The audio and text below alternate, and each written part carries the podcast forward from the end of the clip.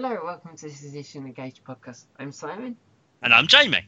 and with us today is Stephen from Geek Apocalypse and Mentally Sound, so that we can talk about mental health in Star Trek, as it seems a topic well suited for it. Um, before we get started, we just want to say that, as you may have seen on social media, uh, Phil's left the podcast, um, so um, we're a bit sad about it all, but we hope him all the best with everything he's getting on with outside the podcast and things. Yeah. Yeah. So, all- else you'd? Yeah. Yeah, just want to say, just wanted to say, yeah, all the best for the future, Phil. So, Um. Yeah. So that that way, I think we need we should get on with the topic at hand. And Stephen, you've had a good thought about um the topic. Uh, where would you like to start? Hmm. Well, uh, that first of all, thank you for having me on, and yeah, and and as as Simon referenced, I did do Mentally Sound, which is a mental health show on radio, so um makes a great deal of sense. And anyone who listens to Apocalypse knows that I reference I have bipolar disorder, so um that's appropriate as well because it is literally a mental health thing. Um, but yeah, so in terms of Star Trek, and obviously I'm a huge Star Trek fan. I have a Star Trek Voyager tattoo. Um, so um, so yeah, so the the the the the the, the first point I wanted to make, um, because we were talking about this just before we started recording, uh, me and Simon were, ta- uh, me and uh, Jamie, sorry, were talking about it, and um, I think it's such a good idea uh, when Simon Simon first emailed me about doing this, um, because it's really sort of relevant to talk about mental health in sort of a mainstream setting, and obviously Star Trek's huge, um, and even though people might not have seen an episode, they'll at least have heard of it.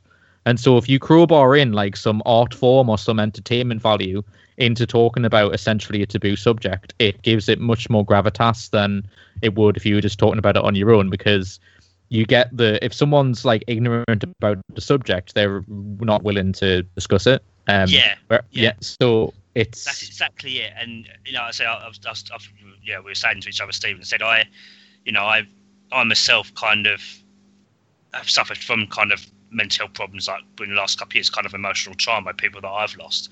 So I've kind of come to kind of empathise with people that are suffering through it or have suffered through it, and it's definitely given me a new perspective and an understanding on a subject that I never, to be honest, never really thought much about before. Um, but whereas you know before in terms of me going through it and just generally just generally watching star trek i mean you know some of the episodes in there like one in particular um the episode tin man in next gen that is a prime example of an episode where a character is going through mental health problems and before I mean, this was years ago this was back when i was a young naive teenager you know this this guy um Ta- Ta- Tam Tam Brown. Because you Thank you. always get you always forget his name. You I always forget his name. I always do. Thank you, Si. That's why you're here, Si, to help me with things like that. Um, but you know, when I first watched the episode, I just thought, oh, "This guy's annoying." That was like that was that was my whole kind of thoughts on it, and I just thought, you know, and I coming, and you know, it was just like, well, there is a reason why he's actually, you know, the reason why he why he acts the way he is because he's got he's got mental health problems. That's the thing. is, you only realise that. We, I think I said it before, and I think it came to head at the end of last year in our season Mm. review, where you kind of went, "Actually, I see what you mean now, Si. Yeah, You are It's ki- onto a thing here. It's not just kind of, oh, he's just being a jerk because of it. If you think Yeah. it through well enough, you get why that happens. Um, Oh, exactly. You know, and I think obviously, you know, I obviously, I, obviously, I, you know, I try and look at things with a lot more of an objective eye these days, particularly Yeah. Star Trek, and obviously, again, experiencing what kind of the similar sort of thing, kind of like that. It's, I, you know, I actually. I said, I understand. I actually come to really sympathise with his character, and it was a point of actually where I was kind of actually, I was actually displeased with how some of the other cr- uh, crew members were treating him.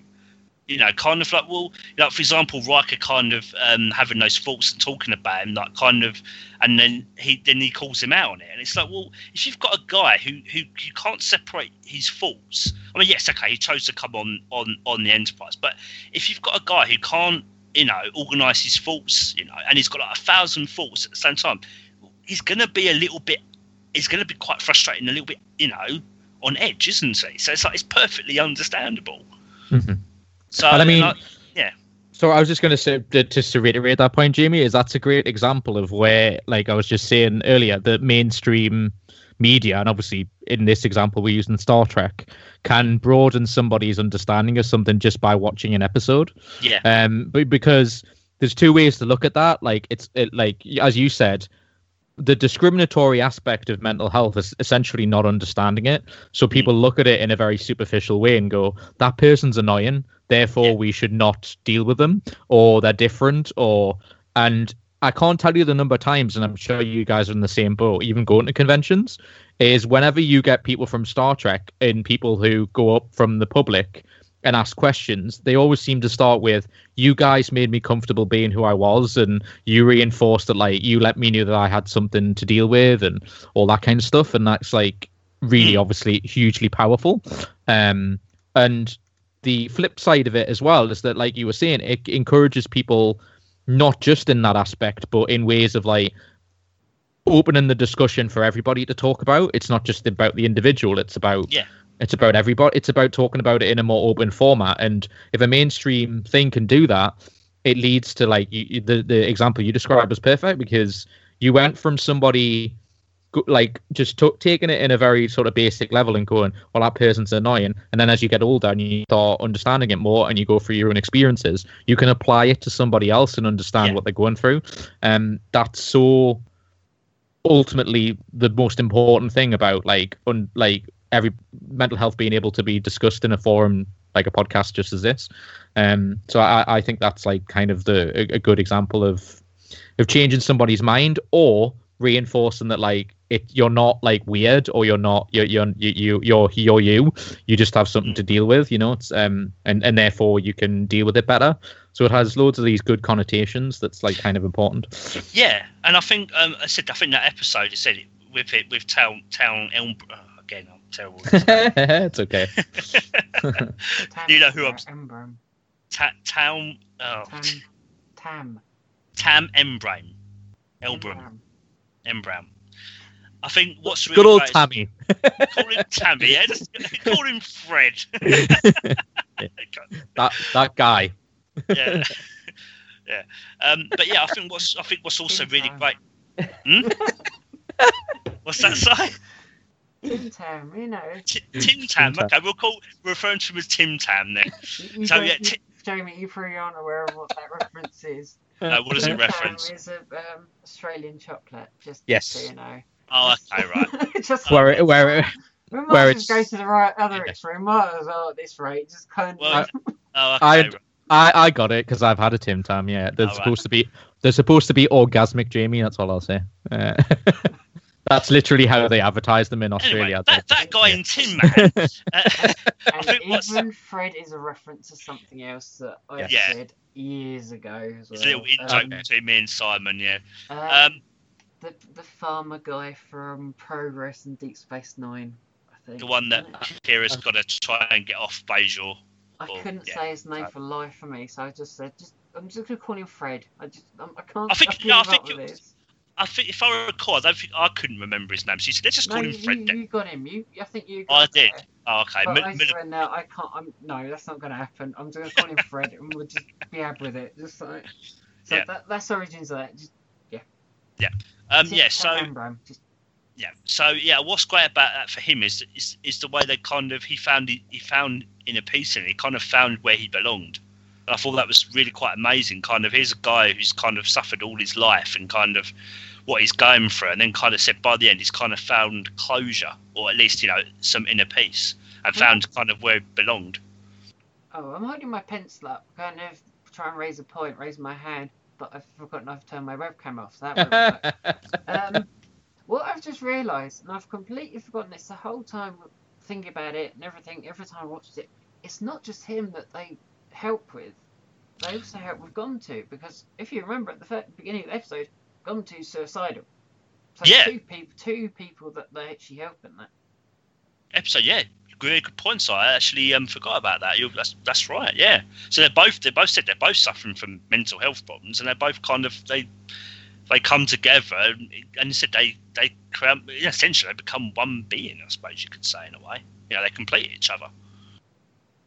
So it's kind of Yeah. That's all the NHS needs. Living starships. There you go. You go and live in one of them. Problem solved. That's all the NHS needs. Just, yeah. When it's Yeah. but again, it's it's what's it said again. It's like, and it's great. It's, you know that even just saying that, you know, just these two people coming together. You, you know, it's it's kind of I said that kind of message of you know there are other people out there who are suffering mental health problems. It might not be the exact same thing sometimes, but they're suffering. So you know, and it's kind of that message of you, should um, you know speak about your problems. You shouldn't hide away. You should you know talk to talk to someone who does understand, who does know what you're going through. I think um, I know this may be this may sound like a really obvious point, but um, it also maybe is worth saying. The I mean, obviously, it you know we're writing at this time, but you know they're, they're writing in the future. Um, you know, for the most part. I mean, obviously, I know they're doing sort of prequels in the in the canon of Star Trek right now, but I'm just saying in the future, as as, as present is present now, as in us doing this podcast, and the uh, uh, uh, that makes sense. Like in the future from now, right? it's just so difficult to say. In real life, it's the future. Um, so like my point is, yeah. So my point is, my point is that I like the idea, and this is why Star Trek in particular and sci science fiction is so like powerful for this reason, is that they can still talk about like sort of have an idea about what would happen in in in 300 years, and then and then actually still reinforce that with all the techno- technological advances and stuff, it doesn't doesn't still get rid of fairly rudimentary problems. Yeah, Um, uh, and exactly. Mm. and mental health is like kind of my point about mental health is that it goes back to the i guess i'm talking about the discriminatory aspect of things is that um people just want to put it into a box and pretend it's a small mi- minority of of people. When like i said earlier is that mental health is a a wide spectrum and everybody has mental health so you everyone has the capability of to being being able to struggle um, obviously, it's more likely for certain people because of genetics and how they, how they were brought up and all that kind of stuff. If you want to go into the real semantics of it, but my point is still, you know, someone can have a bad reaction about like a bereavement or something and hit a really bad depression, and you know, it's a nice segue if you want me to to give an example.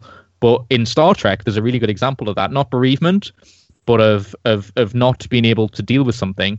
Is Janeway when she um decides to just not be the captain anymore like and basically just essentially hides in a room which is Yeah. essential which is essentially depression um Nice. in the yeah, yeah it's something like the night i was gonna say the void but that's i always get them too confused Night. but it's the it's the night yeah night, it's Yeah, night so- where the Have- yeah For some reason, Harry Kim on the bridge playing a fucking clarinet. And Yes. has some mate in her in her quarters, hiding in the dark. yes Mm, And- that's Yes, a um, great ship to be on at that point in time, isn't it? Hey! it's like it's like episode one of like one Season season, isn't it? Like season, se- yeah. Mm. And uh, it's it, I thought it was fascinating because it was really like I mean you're it is a it is a weird episode because it comes from sort of nowhere, but like they did that in a few examples because there's one there's one particular Voyager episode that I'm definitely going to bring up because I think it's a really good example of of, of mental health, and I think ha- handled very very well. But in that, but that's just a very very brief example of although it it that is partly about that episode. It's more that they're kind of stuck. But in but Janeway's way of dealing with it is a very depressed. It's all my fault, Yeah. and it's all and it's all about me. And she decides to neglect all her duties and not look after herself and confine herself, which are all very very obvious examples of somebody who's having mental health issues.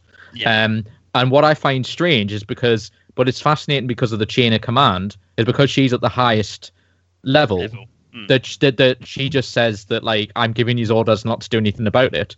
But actually, how the episode ends, if people remember, if, people know the episode I'm referring to, is that um the crew kind of rallies round, and because she basically is willing to sacrifice herself, which if somebody in a psychological aspect analyze that, is basically her not like valuing her own life enough because of how she's feeling. Mm. Um, so the in a roundabout way, the crew acknowledged that and said, "We're going to Yeah. actually help her through that by not letting her do it," which Yeah, is exactly what. of- yeah. Yeah, and obviously, kind of, obviously, and also in a way, as- something that's come to mind is that she's willing to sacrifice herself. It's kind of her way, in her eyes, of trying to make up for Yes. you know putting him in that situation. So yeah, yeah, And yeah, it- absolutely, yeah. hmm And a, and a depressed person from experience goes, and they look at scenarios where they feel like they're a bit of a burden, and so because she feels that way, she isolates herself. And as you say, the solution she comes up with, well, well, if I get if I can get them out of this situation, then that's going to make myself feel better. But ultimately, you know, it's still she still probably felt lousy because the whole series, you know, touches on that she has immense guilt for for for the fact that she made the decision to, to save the incumbents, and you know, and that's the, ultimately why they're in the Delta Quadrant. But yeah, so so it, it, it's it's fascinating, but then at the same time she has to deal with it. Hmm. so you know, because that's the situation she finds herself in. But in that instance, in that episode, because of the situation of them, they're in the dark and they can't see any stars, and it's just boring as hell. Is that it, it leads to a depressive a, a depressive feeling. But I think the way the crew handled it was nice because in a roundabout way, it's sort of showing if you all pull together and support somebody through something like that, um, they could you could ultimately you know help them through it because I don't, yeah, you know because there's several examples of her kind of just getting hugely overwhelmingly guilty about the decision she made and there's always there's always scenes where it's like Yeah. it's okay if you think- could Yeah, and I think I think what's also good as well is the fact that you know the crew maybe maybe they don't fully understand how she feels, but even so, if someone doesn't hasn't maybe gone through it themselves or not or maybe not to the same degree, people can still help. People will still be there and listen, even if they don't, even if they haven't experienced what you've gone through, etc. They people will still be there and they'll still listen. You know, thinking back to you know but so you, uh, you talking about it, it's kind of bringing back yeah exactly what happened in the episode. So yeah, Well, the bit where, um, you know, because what I like about it is people actually having. I mean, obviously, it's the circumstances of they're on the ship and they're isolated and they're in the Delta Quadrant. However, um, I like the fact that the crew sort of rally together and keep asking Chakotay like, "How's the captain doing?" People are asking about her, and not like you know, because that that the quite often, unfortunately, in the examples that I've heard of a depressed person, is some people make the mistake of going, "Oh, they just need some time to themselves." Um, and in the, in the example that Star Trek does on the episode we're talking about is like I said earlier, because she has the highest chain of command, she kind of tells everybody to leave her alone. And I guess what's interesting about that from a mental health point of view is if I was in that situation, I would be basically overriding her orders and going, I don't care about your orders, like, because that's not healthy for you to be in your room the whole entire time. And as far as I remember, my memory's not that like hazy on how long she's been in, but I think they're in that night thing for a good Couple of months. couple of months or something. Yeah. Mm. So she's at least been in that room for maybe a month and a half or something. Um. So yeah. So that's that's a long time to isolate yourself um, in that situation, um, especially when you're feeling the way she is. So it would have just exasperated her symptoms. Mm. So if I was on that crew, or if I was Chakotay, I would actually like rallied it around a lot sooner than that. I guess that's the argument you could make. Mm. Um. But you know, because of the order structure, they just go, "We'll do what she wants." But Mm. So Yeah. maybe that's the lack of understanding because Chakotay goes, she can run it however hell she wants. Yeah, he's clearly the whole point of it is he's going, but I am worried. Mm. So you know, essentially, it takes them to be in trouble for her to kind of um, get out of the situation. So in a way, you can make an argument that that, that episode and the writers go, well, we could deal with the mental health aspect of it, but if an alien shoots at the ship and the and the captain's forced back in to do what she needs to do, then um, then problem solved. We don't have to spend time uh, um, just having a, a is that, depressed yeah. fest. Like just a long therapy, like one episode of Voyager is them all sitting down talking about their feelings. Like that wouldn't be very entertaining. So you've got to be realistic in that sense. But Mm. yeah, that's a good example. You know. What was the other one? You said there was another Voyager episode you um Well- go to as well. It is to me the great. I think I would go as far as to say I think it's the greatest example of where an episode is completely. I mean, I'm sure you can argue this for TNG because I know there's a lot of good ones. There's a couple of TNG ones I remember too, um, because they're the most ones I know the most of. I, I'm, I'm I don't know whether or not you're going to throw in any Deep Space Nine, but Well, um, there's a couple. There's a couple in Deep Space Nine I can think of. Okay, well, um, I'll just say what I, I was on my mind, then, and then we'll we feel free. But um, but the one that I really like, and I like watching it, even though, and it's it's tough though because it's a really dark episode, is Extreme Risk, um, which is Yeah. the B'Elanna one Mm, where she basically so for those that don't know um so B'Elanna's the engineer and she finds out in the previous season I think it is um, that the Maquis members that she's the part of a resistance, and that's how they become on Voyager. That they find out once they get like the emails back from uh, well, I say emails, the transmissions, the emails. Um, the when they Get get the emails carriage. 24th century. I know, yeah, yeah. I'm sure, uh, you know, whatever that, yeah, transmissions as they call it. Yeah. But yeah, so when the, so when the, yeah, when the when the carriage when the carrier pigeons reach Voyager, um, the, um, the just love that idea. A pigeon finally reaches them. He's like, oh my god.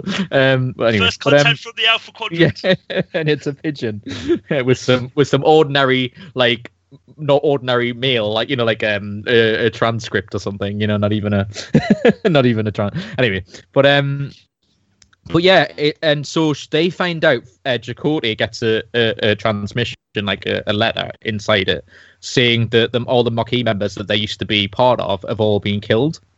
Um, and then I really think it's good writing because it references what happened before and basically lets you know over a period of time that the stuff we haven't seen is her not dealing with what she's being what with finding out about that.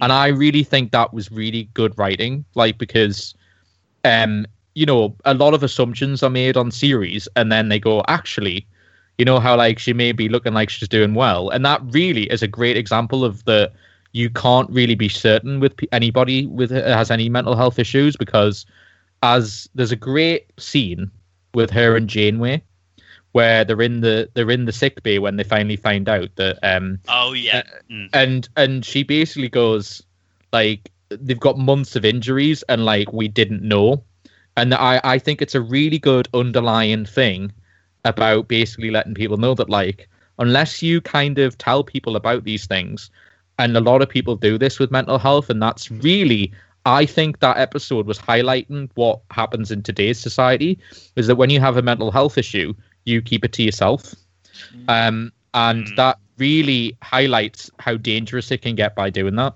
Um, and so anyway, so the the summary of the episode, if people listening don't know, is that in order for her to deal with what she found out, she goes to the holodeck and keeps running really dangerous programs and overrides the safety protocols and like hurts herself.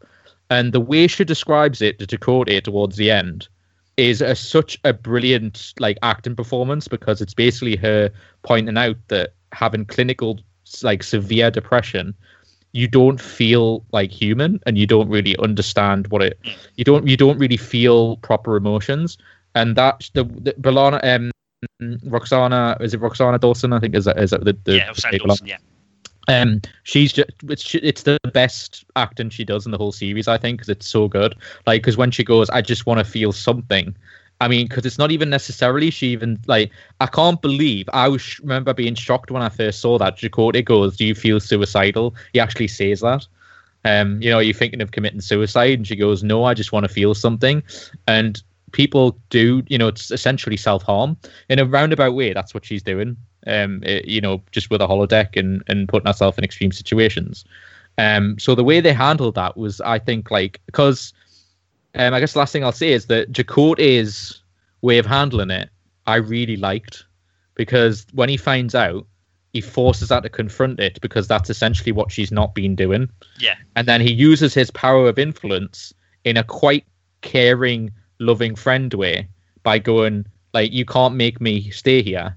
and he goes to hell I can't and then says like we're going to stay in here until you tell me what's going on and that is actually a really loving thing to do for a depressed person is to go I don't want you to like ignore this. We we're going to face this together. That's essentially what he was saying.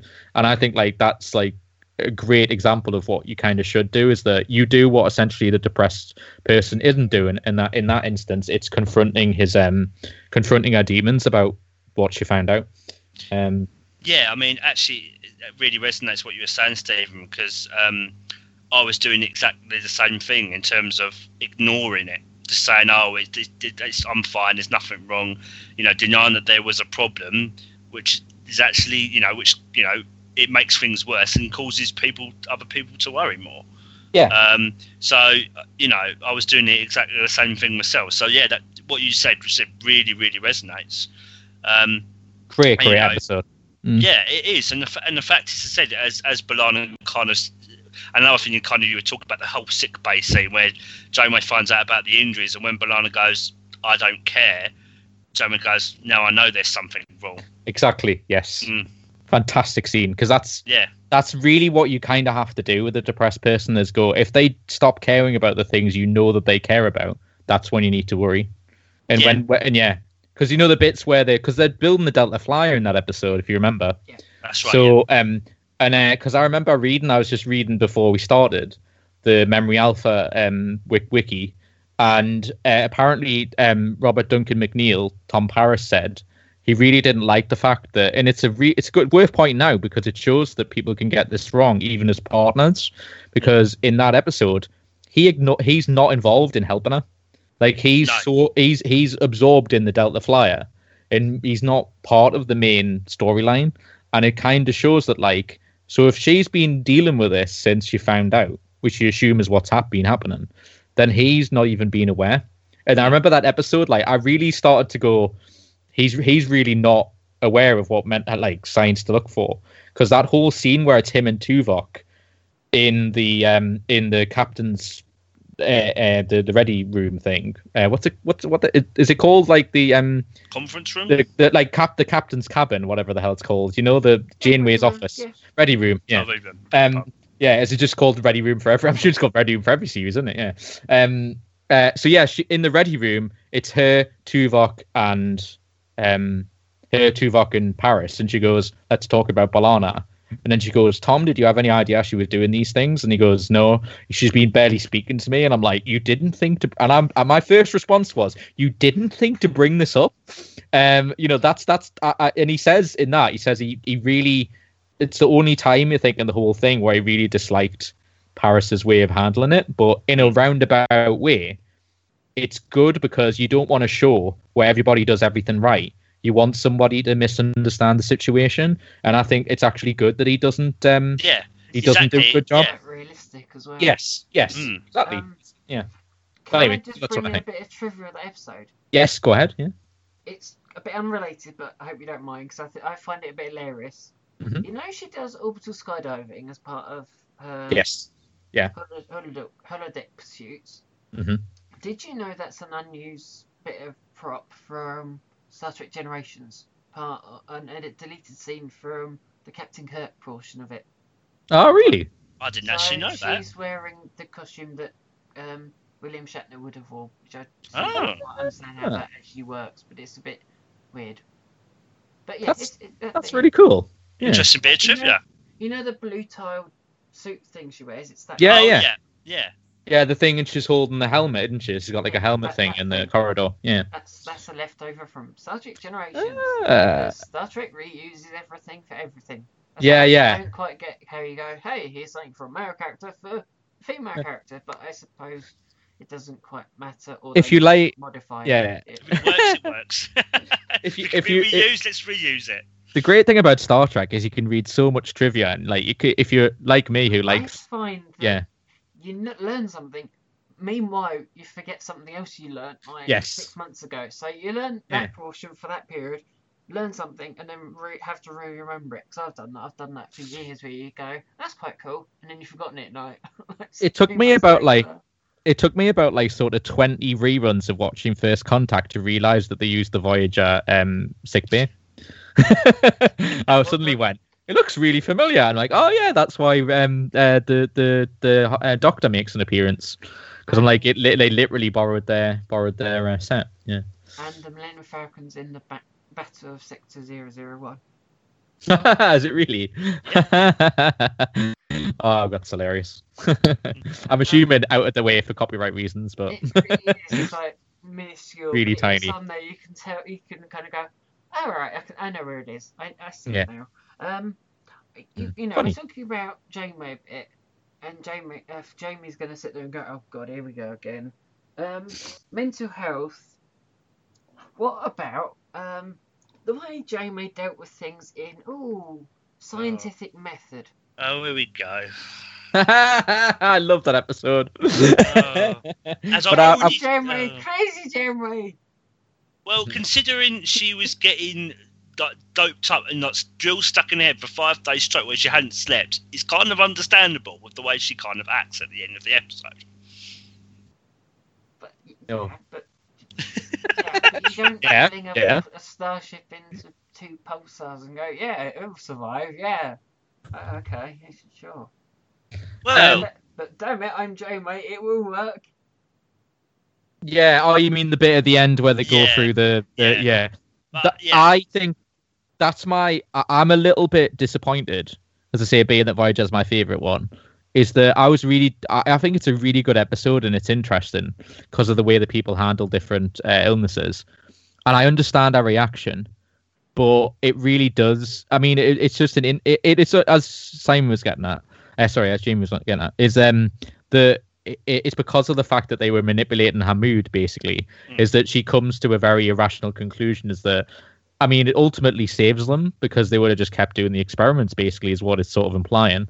Um, but it's in a very irrational thought, and that's why she says, "Well, maybe you know when that bit where she goes like, well, you know, I've been up for eight straight days, so is this what you want?" kind of thing, and then, uh, and, what and then want, bitch. Yeah, yeah, exactly. Yeah, it's just it is a bit like you know if anyone was looking at that objectively, going, is she of sound of mind to be captain of the ship right now, making the decisions? Because um, that's a bit. Doctor that's a bit, of you know, duty. yeah. Because that, that happens a lot in Star Trek. You can, I'm sure we could come up with about hundred examples of where, like, you know, Captain, we're going towards a star that's going to explode right now. Just, just trust me, all right? Just trust me. and no one goes, uh, does he know what he's doing? Right? It always works out in the end. But yeah, I mean, I did think that was a little bit like, you know what I think? Maybe I'm being a little bit, you know, uh, harsh or whatever, or a bit. Uh, but I think the writers wrote a very good episode because I liked that episode. But I I think agree, they, Stephen. I've always enjoyed that one.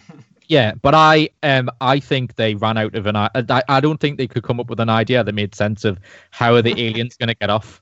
And so they the typical Star Trek it it does annoy me that you get really great episodes and then because of time scale uh, like because of the timing of Solution. episodes Hey, yes yes if I- because Yeah. And, know. if, and have you always noticed with episodes like that, it's always like, against the odds. Like I've got like a one in billion chance, and oh, Yeah. they, they happen to be fine anyway, right? Okay. Yeah, and, because, and I don't like the fact that they made a joke about like uh, uh, the, they make a joke about it, which makes me go, yeah, it is like implausible, and you're like like really like pushing it in our faces, going when she she makes that joke. I hope you were lying about them odds Tuvok, and she goes, and he goes, I wasn't.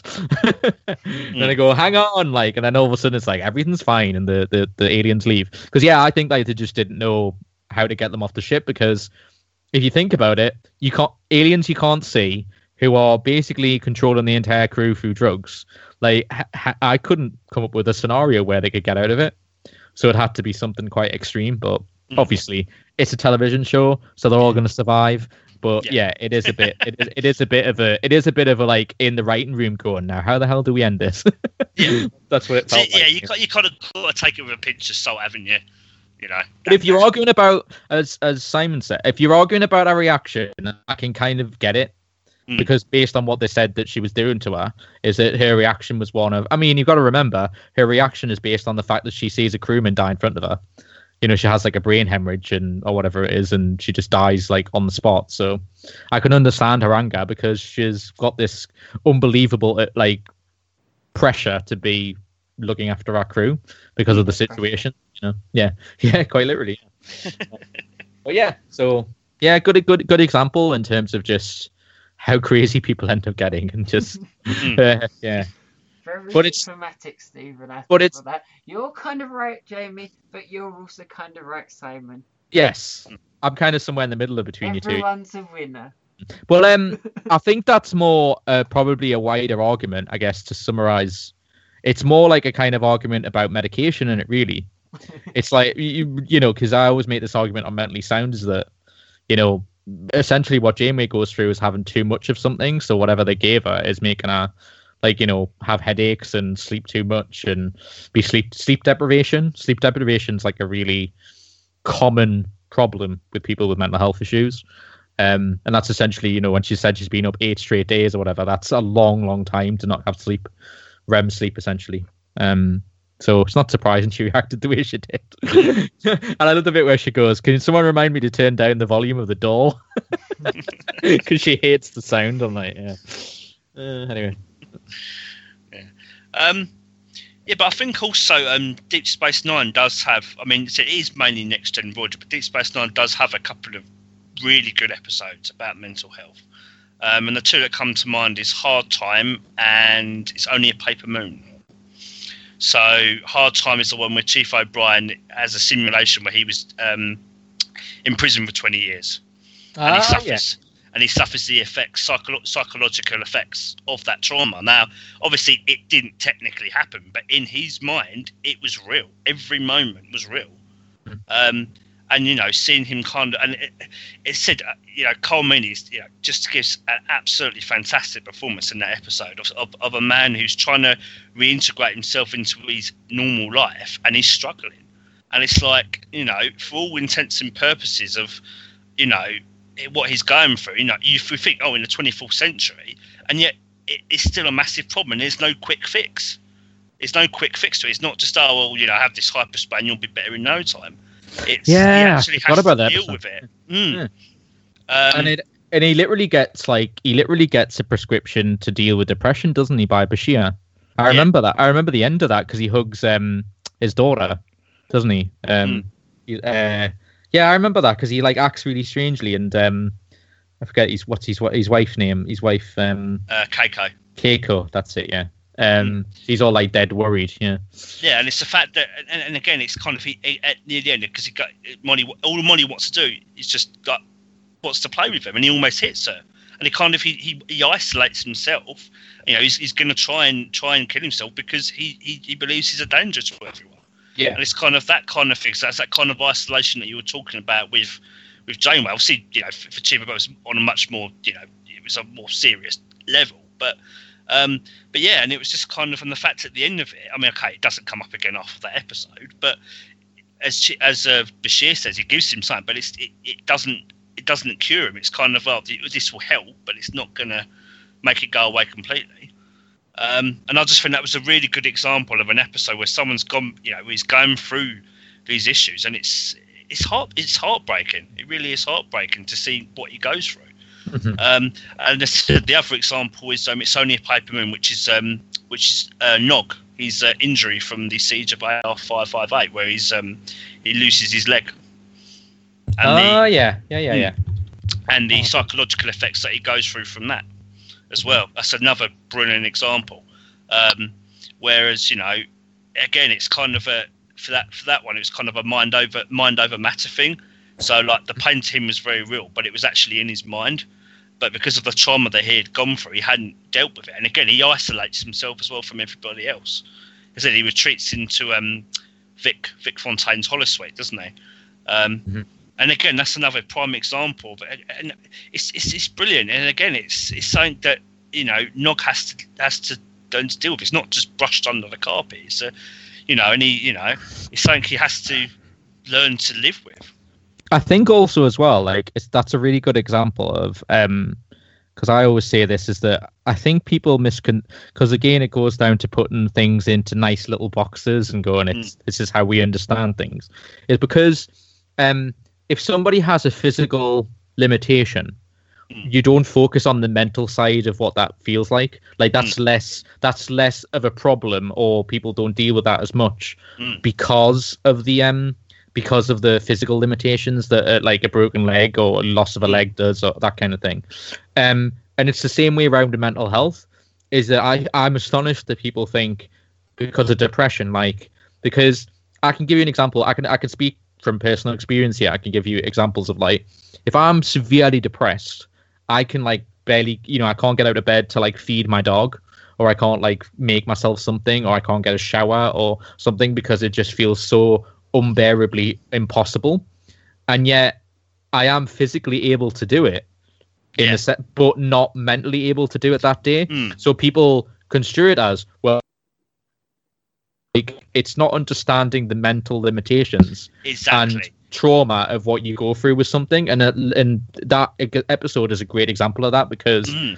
you know um i can give you quite a, a, a personal story about my auntie had a brain hemorrhage like a long, long time ago, and she it was a really bad one, and she had to learn to walk again and all that kind of stuff and speech. And my mom helped her through all of it. Like went to stay there for like an entire year um, to look after my auntie in Manchester, and um, uh, she she says to me all the time that the brain hemorrhage was nothing compared to the mental aspect of having to do all that again. Like the physical limitations were nothing compared to the hmm. mental challenge of preparing yourself for having to do that all again.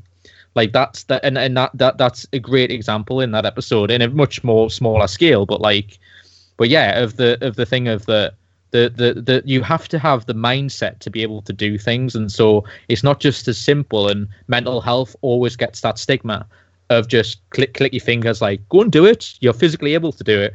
Or in this example you're you're not physically able to do it but um but we'll we'll help you like deal with the physical stuff. But what about the experience of going through it? What's going on in your head? Like how have you dealt with it? And how are you going to deal with it in the future? Because you have to accept what's happened to you and in some cases people don't.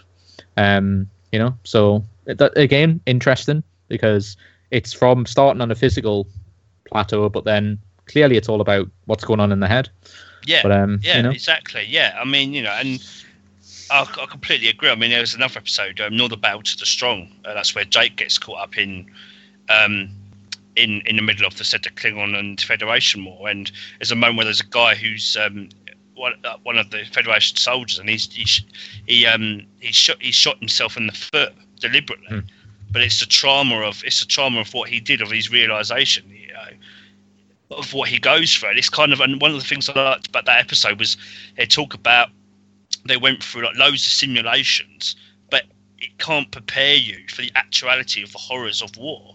You know, you could do as many simulations as you like, you know, um, about you know psychological effects and all that sort of stuff, but it's never going to 100% prepare you. Um, Absolutely. And I, like fact, yeah. and I like the fact that said that Deep Space Nine really explores that aspect of kind of, you know, war is horrifying.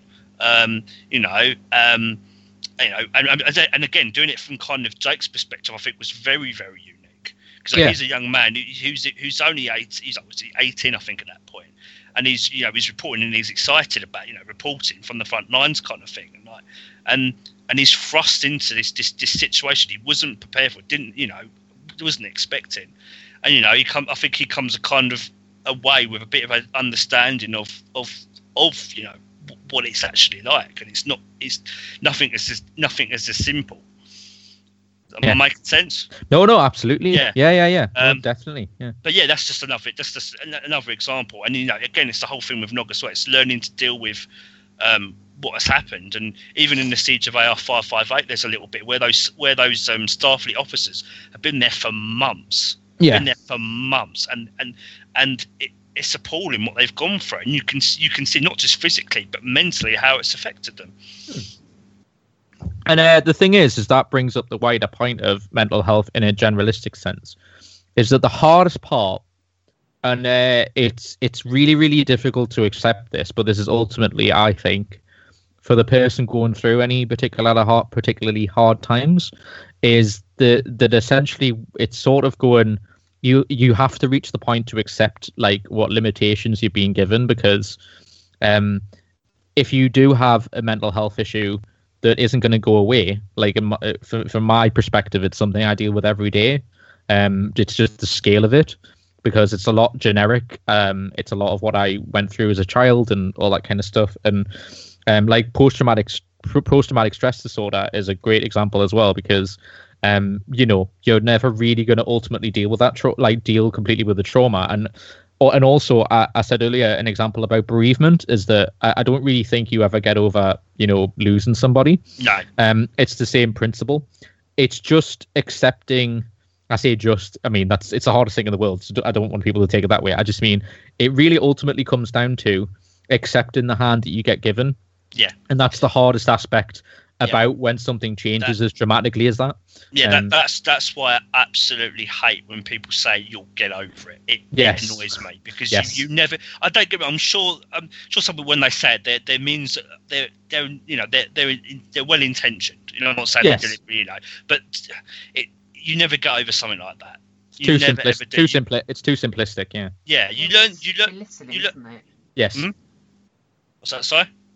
He said it was It's belittling. belittling. It's Yeah. of- Yeah, exactly. You know, you, you learn you learn you learn to live with it. You you know you look to accept what has happened, but you never ever get over it. Never never never entirely at all. And as I say, I mean, when I've I turned thirty in November, and I um and I, I think like one of the reasons I feel sort of pretty cont- like even though I'm not really a fan of this word, but like content in terms of like dealing with my bipolar disorder is that I've had like you know 15 years of knowing that I have it, um and I'm aware enough now through dealing with it because part of it as well is accepting it and then doing something about it. Like that that's that's the other thing is that actually like you know learning about it more and and not just resting on because i've met people unfortunately that are like this who play play the card of i'm the only one that goes through it. And like that's also quite a dangerous thing because that's that's that's that's being sorry for yourself in a kind of it doesn't have a resolution like obviously you're going to go for a period of time where you need to grieve about your situation and learn to accept it but I guess my point is, it's how long that lasts is the problem. Because if you just spend your time being sorry for yourself and it lasts years and years and years, then you're eventually people are entitled to say that you haven't dealt with it.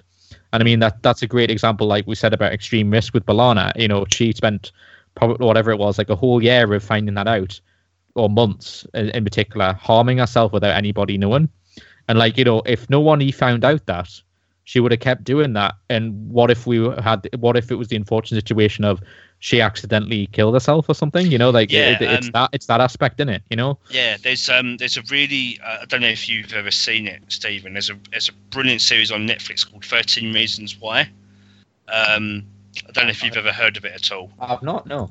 Um, it's about um, it's about a girl in in uh, high school. She uh, she commits suicide, um, and basically she makes all these tapes um, about, and she talks about exactly what led her to that decision, why she why she did what she did. Um, but it was a case of um, all these events that had affected her, that had pushed her to this point where she couldn't cope with it. And so she decided to take her own life, and it was the kind of consequences of.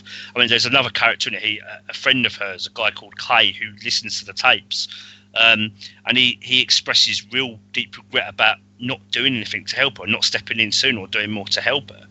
Um, and then after he kind of listens to the tapes of someone else he used to know, and he finds out that she's been hurting herself, and he actually he actually steps in to help her. He says, "Look, I'm here for you. If you need to talk, I'm here." kind of thing and it's just a it's just a really good example of of what can happen if you don't if you don't talk about it if you if you kind of and you know the and and if you don't get help for what you what you're suffering through I mean, like the most. I mean, I know this is not necessarily Star Trek. This, this what I'm about to say, but um, it leads to the the very obvious thing to say is that like it is the hardest thing in the world to do, though. So it's not. It's very, it's very difficult. It's very easy. That like goes back to when you said you'll get over it. It's like it's very easy to say that from from the other side of the fence. exactly But basically, if you can find a way of like letting the person know that, and I'm just being honest about my own situation, um, and I've seen plenty of other examples of that, is that if you can find reach a plateau where you can go, right, this is what I have, and I'm going to learn to deal with it and try and overcome it, then you can reach a sort of level of light. because my bipolar disorder has some good points to it as well. Um, it, so it's it's taking the rough with the smooth kind of concept. Um, so once you like do that, then you can learn to live with what you go through, and then and then have a hopefully a prosperous life. But uh, but uh, but also, I think it's worth saying as well. It's really really hard as someone who's going through. My mom feeling very depressed recently. It's very very hard to to to to help a person with mental health issues at the same time. So Yeah. I'm just explaining it from the other side of the fence as someone who's done both. Is that it's very frustrating because um they're often very morbid um and like I say they don't if it's very early on in their accept like it, it, the, the the hardest part is to get them to accept that they have a problem like any problem whether it be like alcoholism or what, whatever. It's learning to let them understand that they have a they have an issue. And once you've done that it's it's then the the sort of next stage is that the the accepting that they have to work on it to get better. Get, Um, getting someone to acknowledge they've got a problem, as I said, is that big first Yes. step, isn't it? Mm. Yes, but then as I said, the time scale of when somebody goes right, I have that problem. It's now time to act and do something about it can take a while. Um, yeah. and that that's the frustrating aspect of being, you know, my my mom's been like sort of steadily got worse over the last like four or five months, I would say. Um, you know, she seems to have plateaued and started to get better now. And obviously, you can help through support and whatnot, but it is frustrating when you know you, you take one step forward and then it all like crumbles and goes back to the, the the beginning and it feels like you know your efforts in vain. But you've got to realize like from their point of view that like you know it's all about the person's capability. Yeah, so if they don't feel very if they don't feel that that's i preach that on mentally sound all the time because i think that's what's really ultimately missed about mental health is that you know a bit like we are saying about nog and his broken leg it's not about the fact that he had oh sorry he's lost leg. It's not the fact that he has lost his leg it's making him be motivated and worth something without his leg. So it's not Exactly, necessarily about the leg it's about Mm. about what he can do without it not that he doesn't it's not trying to replace the leg it's trying to accept what he can do um without it Exactly, Um, yeah. And yeah, so- and that's yeah, exactly, and that's what the episode said does a really Hmm. good job of. It's the case of well, just because you've lost your leg, it doesn't mean that your career in Starfleet's over. You're Hmm. you're still you, you're still worth you're still worth something. and So- ultimately you can apply that to all mental health hopefully is that Mm.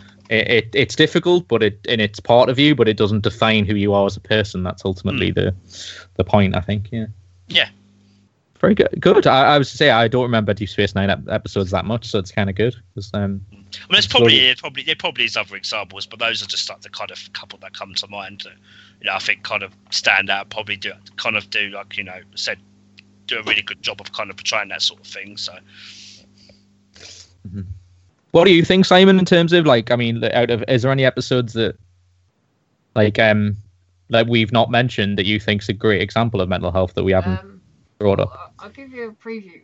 Every year I do a schedule for the year ahead, and as ever, I won't take full credit for this. And it's a bit of help from Jamie in this. Mm. I came up with a list of nine, but again, I think I came up with about seven, and Jamie came up with a couple of them. But there's quite a few. There's Dagger of the Mind from original series, Tin Man, um, Barkley episodes in particular, Hollow Pursuits, Realm of Fear, Frame of Mind, um, Hard Time, It's Only Paper Moon. Pathfinder and Vanishing Point is what I've got down. Yes. But that's only Um, like the tip of the iceberg. Okay, because there's one of them. There's one of them that um I was going to mention in the Deep Space Nine episode about with uh, Chief O'Brien is um that is really I'm I- I'm assuming that came after, but I think that's basically similar to Frame of Mind because when you first said I was going to come on and talk about mental health on here, that was the first episode, probably other than Extreme Risk, that I remember going. That's essentially a person losing their mind. yeah, frame of Um, mind. I, yeah. it's it is fantastic, and I think you know, kind of watching that episode, it actually really, really, uh, you know, even particularly now, because I think, Mm. like I said, I watched it, um, watched a bit of Next Gen recently. That was one I did actually go back to. It's, it's quite unnerving. It really is uncomfortable. I, I Mm. if all my yeah. Sorry, go on. I was just going to Yeah. say I, I was really uncomfortable. yeah, it just said really unnerving just seeing that that breakdown, Hmm. and you know, no, and and you know, not knowing what what's real and what's not, and and you know, yeah, it gets very confusing, but it's showing it's showing the epitome of, a person who's going through that psychological breakdown, not knowing what's real and what's not, particularly you know, if they're having hallucinations or it, things like that. You're, you're, you're, I said you're seeing it from Riker's perspective, which I think is fantastically well done. And it's a really, I mean, essentially, because it's it's it, I what I like about it as well. Even though you struggle to understand like what Riker's going through, it it really is a very very good interpretation, and it's hard to refute this of like a schizophrenic person. That was Mm. my first. That was my first thought. I've heard people who have schizophrenia talk about what it feels like, and you ha- it's like you're dreaming but you're awake. Um, that's that's how I've been described it to me. Um, with people we've talked to about schizophrenia, and it sounds terrifying. Like it really does sound like Mm. i- i- if all the stuff that I've ever talked about with other people about illnesses, schizophrenia like really found, sounds troubling and and hard to deal with. um, because it's hard to get yourself out of that mindset. Um, also, I remember Data saying towards the end, because it's obviously he's acting out a play, Mm. um, is that Data ends the episode, doesn't he, by saying you when he improvises the scene, is that he basically says something along the lines of like you you did a really good job of showing your multifaceted dementia. Um, and I'm like, that's that's a really great underlying of like it couldn't be more obvious what that episode's about. Mm. Um, and uh, it's so I mean. Uh, I think Star Trek has some unbelievably talented actors in because again, uh, you, Yeah. you said about you said about um, Colm Meaney, who's done well for himself. He's done a lot of stuff now, but um, but uh, yeah, uh, Jonathan Frakes is just unbelievable in that episode. I Like, um, completely agree with you, Steve. um, yeah. but um, but yeah, uh, that was that, that. They were the two that I thought of before I came on. I thought Frame of Mind and Extreme Risk were like ob- really obvious. Like, can't I would think you can argue that are not mental health. They're not. They're clearly about mental health, Mm. um, and about like because I liked it as well because essentially dementia and schizophrenia are more like older people's issues. I mean, I'm saying that like kind of loosely because obviously anyone can. But it's more towards the end of your life is where that, that's more likely to happen That's it's more And, uh, associated with. uh, with uh, old people. I said like so like um you know when you get older like um dementia in particular is you know a sixty plus um illness. Um so yeah um so I really liked that they dealt with that and um and again it because it's all over the place and chaotic it kind of reinforces what he's going through. Yeah. Um yeah I, I think it's a really really good like example of like um and uh again that they go to all that effort to help him um, I mean, even though he's obviously, it turns out that he was kid, he's kidnapped, isn't he? If I remember it correctly, isn't he being Yeah, kidnapped right, by? yeah. some- yeah. Um. hmm, Okay. So yeah, I mean, so so in a way, it's not about that, but then I love the fact that it is because he does the play at the end, and it reinf- it clearly reinforces what the episode's about. Is that like you know, we we have to help people in this situation. Yeah, and, uh, yeah. I mean, yeah. and they, and they didn't have to do it. I mean, they could have gone, "Oh, he was just kidnapped. Oh, none of it was real. Okay, he's fine now." But they didn't. They Mhm. actually said you had that last scene, and you know, and I think that's really important. It's like, well, yeah, maybe that was the case. Maybe he was forced into, you know, and it was, but you know, these issues are still real, and people still suffer. Still, people suffer from this sort of thing. So Mhm. the fact that the episodes that did that scene at the end, I think, was really quite important because I think if they had not included, I think it would have kind of harmed the episode. Kind of, so oh, he's been kidnapped. So could it kind of would have been oh, brushing aside, oh, did you know? So yeah, I, I, I agree with you, Stephen. I think so. I think that last scene in particular is really, really important as well. And I think there's something quite important that normal Star Trek episodes don't do. It actually shows Riker having a bit of closure where he says, I want to get rid of the set, which is something it doesn't usually do. And that made me thought, something that's not on the list that we've come up with, but you could also put it, there's also mental health in the fact of Picard getting over uh, Wolf 359 Yes. Yeah. Yes. in family with his Oh, yeah. and the uh, vineyard. Oh, Yeah. yeah. A brilliant example. Yeah, yeah. Um, um, and um, I, I think, yeah, I, I completely agree with you. I think, um, in my, I mean, not that I'm an expert, but I'm saying, to me, it seems obvious that he's suffering from like PTSD. Oh, yeah. I mean that that moment where Yeah. he breaks down, it's, it's Yeah. horrible. It is really is horrible. And it Yeah, gets, yeah, sorry, go on. No, yeah, I'm just saying it was just seeing Picard come, you know, because you know, Picard is someone who said he keeps his feelings very close to his chest. As said, he's a very private man, and to see him break down like that, it's it's just I said it's it's heartbreaking. I, I was just about to say that it gets reinforced. I think if you remember in First Contact Mm. when he won't blow when he won't, won't blow up the epis uh, won't blow up the Enterprise because he's that um like in, encrusted in revenge Mm. because of what it did to him. Because you know that's really it's not really about protecting his crew. It's about getting his own back, which is not ultimately in that aspect of that's quite selfish and irresponsible and quite a not reasonable argument because then what he realizes is like I shouldn't do that because I'm basically you know risking everybody else's life for the sake of me feeling better. Um, and I, I, I lo- that scene's like phenomenally good where he goes like where she shouts at him for saying blow up the ship and he goes no and he goes we keep running from them or something and you know That's Uh, that's the that's the great thing about the whole thing with that arc. It's kind of after the best of both worlds. They could have gone, oh right, everything's back to normal now. Let's move on. But but they actually said they take the time to address what Picard has gone through with family. And instead, it's it's referenced again in the future. So It's referenced in First Contact. It's not just something that's going to be brushed under the carpet. It, it, you know, it takes time for him to, mm-hmm. to, to learn to live with it, to deal with what he's gone through. Mm. And that's a good example. You know, I think that's a good. Ex- and, and again, why family is such a crucial episode. I think in a way as well. They don't have any temporal anomalies or anything rubbish like that to deal with. It's all about family in the episode. Yeah. And trivia wise, it's the only episode where they don't go on the bridge for it. That's ah, true. That's, that's true, yeah. All right, yeah. That's a really good point, yeah. they go on the um, land, but they don't go on the actual bridge. But it's a. I'm glad that it didn't do. Well, let's say it's closure. It's nice that they kind of like at least those cases they actually do a bit closure because it's something that they don't quite do. I don't worry, they'll be fine. You're right, yeah, you're right. Because what's they, what the kid will yeah. get over it. Yeah. What what?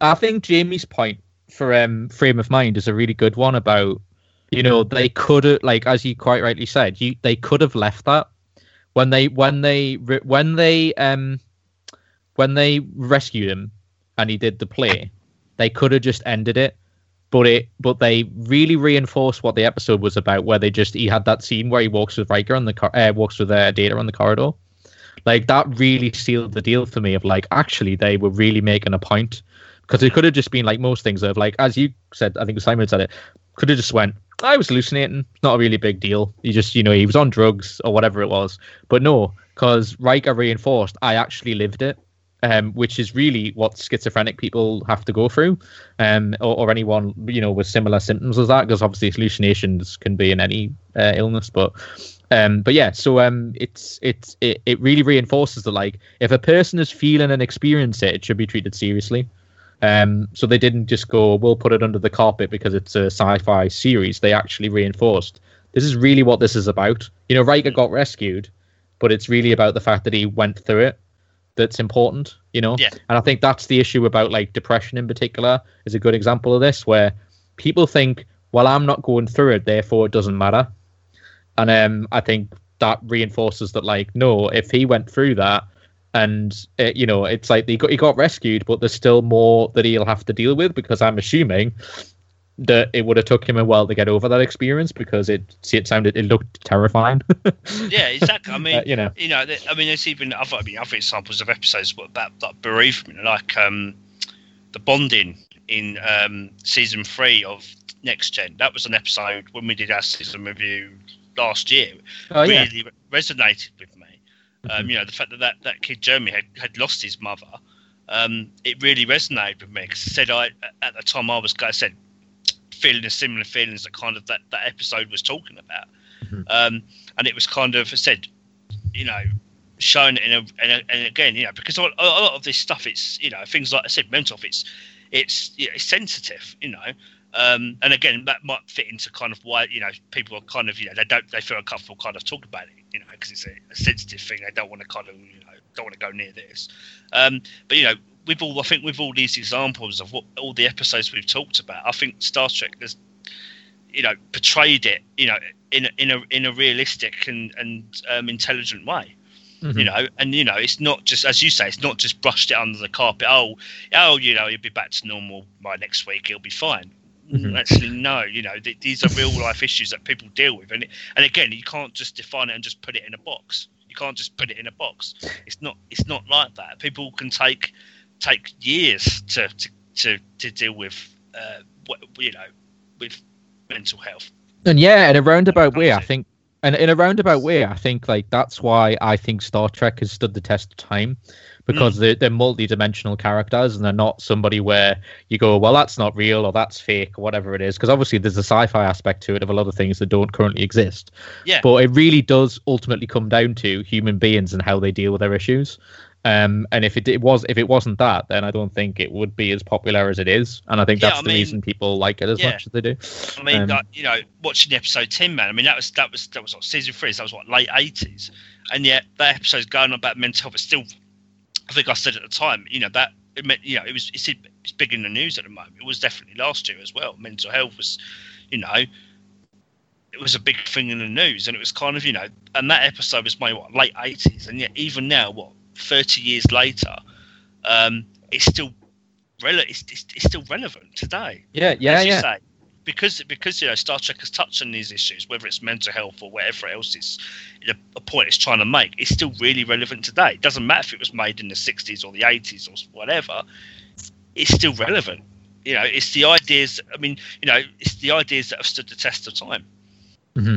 and it, it reinforces that you know not talking about mental health is ultimately weird because you know you said that was 30 years ago but there's there's tons of examples of of any you know you can go as far back as you want of people Oh, yeah. suffering from mental health issues and it and as i said it's going to be part of the human being's condition forever because of the fact that we have the ability to be self-aware of our existence which is what makes us human beings in the first place because you know we're, we're aware of our own mortality. So the fact that we're aware of our own mortality means that we are going to have you know mental health issues because of the fact that we know that eventually it will all end.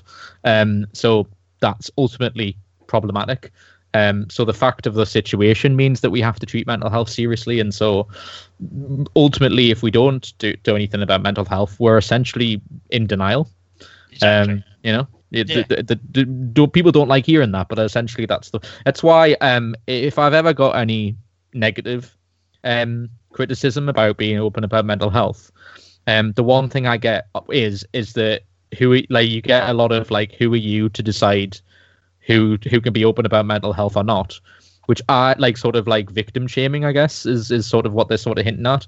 Mm. And my argument against that, i as much as I understand it, and I'm like, I'm not saying that everybody should be as open as I am about mental health.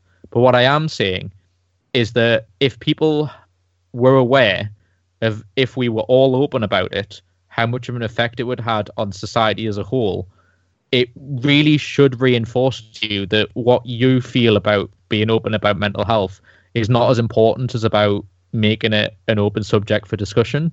Like that's that's what ma- ultimately makes me override my anxiety and worry about being open about mental health to anybody. Like you know, I don't know who's going to listen to this podcast, like who's listen, who's going to listen to it, like, and I won't know these people for the most part, and they don't know me, but I override that feeling of like nervousness about people I don't know hearing my story with the. But what if these are people who don't, uh, who haven't talked about it, and I, in some roundabout way, motivate them to maybe tell someone they know who do who do care about them, um, Yeah, you know, and, uh, to to yeah. talk about it, yeah. and I think I think what's also great is also, uh, you know, I mean, it's also people out there who are- who are, uh, you know, I mean, this is just this is random, but you know, like I'm I'm into um, a game called Life is Strange. Some will know this. I know, I know Um, that game. Yeah, yeah, yeah. Yeah. anyway, um, Huge nerd. uh, um, there's a lot of um, there's a lot of fan fiction that I read for the game, um, and there's one author in particular who uh, a story I read, and it's it's it's a fantastic story. It's really, you know, there's a darker aspect to it, but it's mainly quite light and fluffy. But it's but um, but someone had commented saying that they'd been suffering from real severe depression. Um, and you know we're going through a lot of bad stuff on and off, and, and just and reading reading a chapter of the author of Willis or reading that story had actually helped them you know that wasn't the author's intention that they just you know they, they did it for their own joy you know for people to enjoy reading it but just just even something like that that, that can help someone just make their day a bit more bearable. It's things like that Absolutely. as well. I think you know it's it's amazing you know it, it, it can really resonate with someone. It can really help them even if it wasn't their intention you know unexpected things like that or, or just or even something simple like a simple act of kindness. If someone you see someone feeling down or i mean and there was there was something I was reading in the news um, the other day where um, a, a a a girl was on the train. She was, uh, I think, she was like uh, early twenties, and she was a student at university. I I read this. Yeah, Yeah, yeah, yeah. and she um she was going through a load of things like in her life. uh, Things hadn't been going well for her. Um, like she was suffering. Yeah, her dad, her her dad had died like about Yeah, six months it, ago. yeah. Six months, yeah, yeah. Yeah, Sorry, Um, go on. and um, she was stuck, and financially, obviously, you know, they, they were suffering as a, they were suffering as well. Um, so on top of kind of the bereavement she was feeling, then what she didn't realise is that someone had overheard her conversation on the phone on the train, and when she had fallen asleep, someone had actually given her a hundred pounds under a napkin, and it and it and it just it it completely made the rest of her day. She, I think I, I don't know how far it's progressed, but she was trying to find out who the person was to thank them. Yeah, it's been like when I read it on Yahoo probably was it might have been yesterday. Um, and uh, yeah, um, it, it was like it had something like sixty thousand retweets or something and all that kind of thing. And she was basically trying to track down whoever that person was because you know it is an unbelievably nice thing to do. Um, Yeah. And also, I like the fact that it's anonymous. Like the person didn't go, "Oh, I'm, I'm such and such, and I gave you a hundred pounds." Yeah, you know, so I tell know- tell everybody. Yeah, but, but whether it's whether it's reading whether it's reading a, sto- reading a story or happy or, or whatever it is or a simple act of kindness, it, it, even if you don't know anything about that person or, or anything like that, or you know it's not your intention, whatever, absolutely. Yeah. it can still have that unexpected uh, effect, you know, in a good way. Mhm. You know, I mean, I, I, I must admit, I, I that, that that thing I mentioned about the story, the, the fan fiction, I um, I myself a, a while back was really having a few really depressed days, and I, and the author had released a chapter of this story, and it was a lovely chat, and uh, it perks me right up. I had the biggest grin on my face the rest of the evening, just by simply reading, just just something like that, just something as simple as that, and that actually made the rest of my day. You know, and I think it's just amazing the effects that people can have on others just by simple, just a simple act of kindness or just a simple thing. great point that's Mm. that's that's very powerful because it's uh it's it's uh, that's another argument people make of like what you know you, you, uh, essentially what can i do and actually you, you what you like you were saying was exactly right like it might not always work but really if you just treat it with kindness and try and help somebody Yeah, you, you're most likely going to get you know hopefully you'll get a, a, the right reaction. Because usually as well like i mean it seems to happen a lot with strangers. Like uh, Matt, you reminded me of a friend of mine told me a story a while ago about how she was going through a very very hard da- time. And the person who she, who she would get her morning bagel from in a like in a bakery shop that she'd go to every day I looked short saw that she was dishe- like just like looked disheveled and, and and really lacking energy and looked essentially depressed. And he asked her like instead of just like the usual small talk they do in the morning, he actually went round the other side of the counter and like just put put his hand on like on her shoulder and went, "Are you okay? You really don't look well." And um, that simple act of like him asking a question outside of their normal conversation, like made her like sort of burst into tears. And um she he like encouraged her to go and get help. And she did. And like you know that that's just a simple five minute conversation that essentially changed my friend's life in terms of um you know they, Yeah. they, they they they searched help. And that's the point is that it doesn't really sometimes take a great deal of effort. Sometimes it does. If Mm. somebody's in a really serious situation you know that you do ultimately have to like you know plan your life around them which is a, which is difficult but it's the same with anyone with a serious illness but like you know for the most part people who get depression is usually it starts as mild so if you can do these acts of kindness you can potentially stop it from becoming serious i think that's Mm. the key that's the key point is that it start it's um you might make them you know uh, get the tools they need to overcome it you know? So I, I completely agree with you. It's definitely something that doesn't get raised enough. You know it could be just something as simple as a text message saying i'm thinking of you you know Yeah. something like that yeah.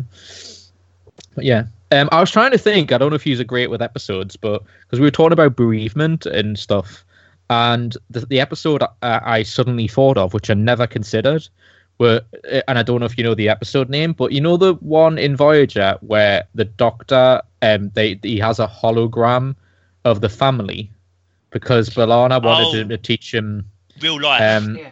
is it called real life yeah okay Yeah. um that's i suddenly twigged that that was so interesting because it was essentially talking about the way i understood it as she was saying to him that you can't have real life the the, re- the the whole point of a real life is that you can't have the good without the bad.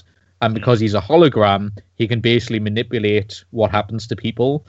Um and you know especially being a doctor he will have experiences of people dying on his table or something. And so um i thought that was fascinating because you know i'm sure some people somebody might look at that episode superficially and go why would you want to go through something as traumatic as that?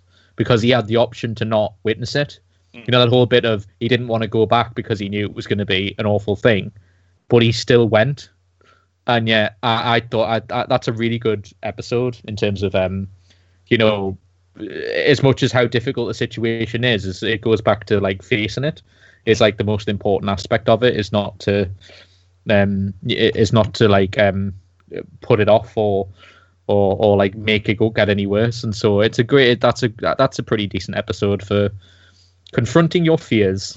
I guess. I've been Yeah. thinking the whole way through is just because it's not physical doesn't make it any less real. Yeah. Exactly. I think. Couldn't agree. It's- Couldn't agree more. Yeah.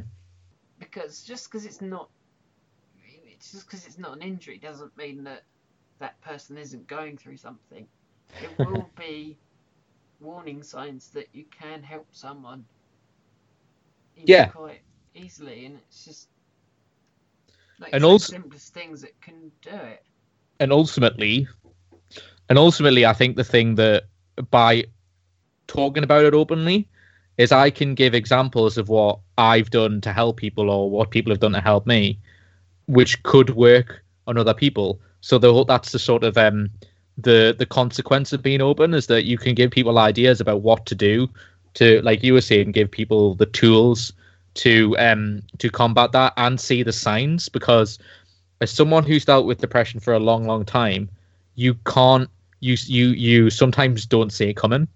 Um, you know, and uh, and um, the particular breakdowns that I've had is that I've felt like I've not felt right, but then sort of persevered, and that's another sort of worrying aspect of um, mental health is that um, people kind of do have that sort of approach of like just work through it, you know, just like keep going to work and all this kind of thing, and and it's finding that balance because that might be actually ultimately a, a really not good thing to do because you might actually need more than just um you know going to work and all that kind of thing. You might actually need some professional help if it's some especially if it's something that's happened out of nowhere.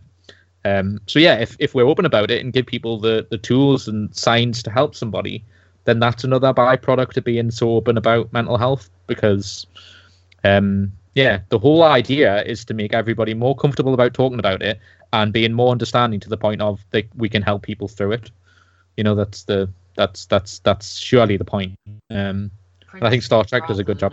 a, than a cure yes, Yeah, and um, actually, another episode comes to mind of actually, I think it kind of examines also how someone deals with how someone trying how someone kind of deals with someone who is suffering from mental health. Mhm. Um, and a good example from Voyager is uh, latent image. The doctor, um, oh, he his memory Rem- gets remi- erased because his his memory gets erased because Ah, yes, yes, as Randall a, Vincent. yeah, because he has Yeah. a he has a he has a breakdown. Essentially, Yes. you know, I mean, if you think of him as a hologram, he, you know, he's, you know, but i i- you know, you think think of a doctor as his is a real person. He has a he has a mental breakdown. Mhm. Um, and you know, Janeway has said erased his um his uh, memory, his memory um on it.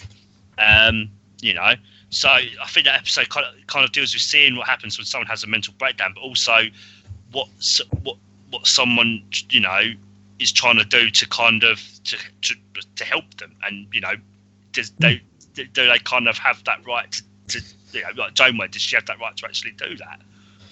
Mm, but uh, but uh, again, it's this thing of I mean, it's a, it's such an interesting episode because of the fact he is a hologram and she Mm. has the ability to let, like Yeah. get rid of the incident, Yeah. whereas it reinforces the whole human, like we were talking earlier about the human, the human aspect of being a human being, and that Yeah. you don't have the ability to not deal with it. Mm. Um, so and essentially, what yeah. what Janeway again, what, what what what what that's doing, you know, is essentially again, it's kind of you, you burying your head, you kind of just bypassing the problem. You're not actually dealing with it. Yeah, because I think um, one of the critical things I have about Janeway um, is the way that she deals with the with the Doctor. Um, she's quite brutal in quite a lot of examples where I don't actually like Janeway as a character because she's very much just like deal with it in a kind of because you're not human, I'm gonna do what's better for the crew and not the person, which is the whole point about you know the Doctor getting more rights as, as a person because it ultimately is if you take the hologram out and make him a person, Janeway is being highly, you know, immoral potentially or, or at least unethical, um, because it really is ultimately down to do you, the, the the ultimate question is, does she have like a sort of ethical or moral right to erase his memory? Because if you had that ability as a human being, that would be just as controversial. Um, I think anyway, because ultimately, like, no matter how terrible he was dealing with it, if if he was a human being, wouldn't you think they would rally round him and help him through it? But their solution was to do the easy option and just get rid of it and reset him, basically. But um, Mm. th- that, I that think- ultimately think- is not right. Yeah. Yeah, I think a good example, actually, another one of kind of is um, oh, I'm trying to remember the name of it. Um, where the doctor um, is at his program's creating a feedback loop and he's on the holodeck. I think it's an early season two episode. Um, projections, I think that's the one. Oh, okay. Um, yeah, yeah. Yeah, and you know, and there's that whole oh, is he is he is he is he you know, is he hologram or human? It's like Chakotay says, it doesn't matter what you're made of. You're our friend, and we want you back. You know, they want to help him. It's kind of seeing him in that way. It doesn't matter, you know, what you are. It's kind of we you're our friend, Yeah. kind of thing. hmm So- it doesn't matter what situation you find yourself in, you should be understanding about it, essentially. Yeah, Um, yeah, and um, I was thinking as well because this is something we talk about on Mentally Sound quite often about addiction, um, and a great character, um, which I'm shocked we haven't covered him until now, but Barkley, um, because of holo addiction, um, and be Mm. him be and uh, because uh, it's particularly when he becomes because uh, I think you mentioned the one you came about with Pathfinder. Is it Pathfinder? But um, I'm thinking of the Pathfinder project because they, which becomes the Voyager, the search for Voyager, whatever the hell they, they call end up calling it. But um, but um, the way that his like commanding officer treats him, um, I think is that you know he, tries to help him because he tries to encourage him to go to like event like um tries to get him to go to like um social events and all that kind of thing. But Barkley is different. But I think Barkley's a great example of somebody who has mental health issues, you know, mental health problems, and addiction's part of that, and all, and he has social anxiety quite clearly because he can't interact with the crew, Mm. um, and it's really, really cleverly done because, but because he's a genius, he's able to, he's able to, um, he's able to coexist with people because they they need him for something. Mm. But what one of the things I've always thought was great about them doing it with the Barkley character is that it's fine. It's it's actually understanding him as a human being actually helps him work better as a person. Um, and that that's obviously in particular, I thought Geordi is really nice to him about that. Like he really Mm. understands. He, he, he, well, actually, I'd go as far as to say he didn't to begin with, but then he understands how to deal with him to get the best out of him yeah, and that's that's really the the understanding aspect of it. That's a Mm. good example of over time. If you watch all the episode Barkley Barkley's in, that uh, like Troi, like Troi helping him through it, and you know she deals with him with a lot of compassion and realizes that like he has value. Um, because um, is it Riker? Does Riker attack uh, LaForge at one point? Um, I can't remember what it is, but it, I don't know if it's Barkley. But there's an example of somebody who doesn't quite get on, and Lef- and LaForge gets told off by Riker, and I'm like, um, I don't know if it might have been Barkley, but just basically he says find a way of dealing with them, or something. I can't quite remember if it's Barkley or not, but um, I like that. might yeah, I like that example. Um, because because yeah, again, it's another situation of like he actually has value, and I think ultimately that's what's problematic about somebody who struggles is that they they don't feel they don't feel valued, and they have people around them who are reinforcing that they're not valuable because they're not being helped.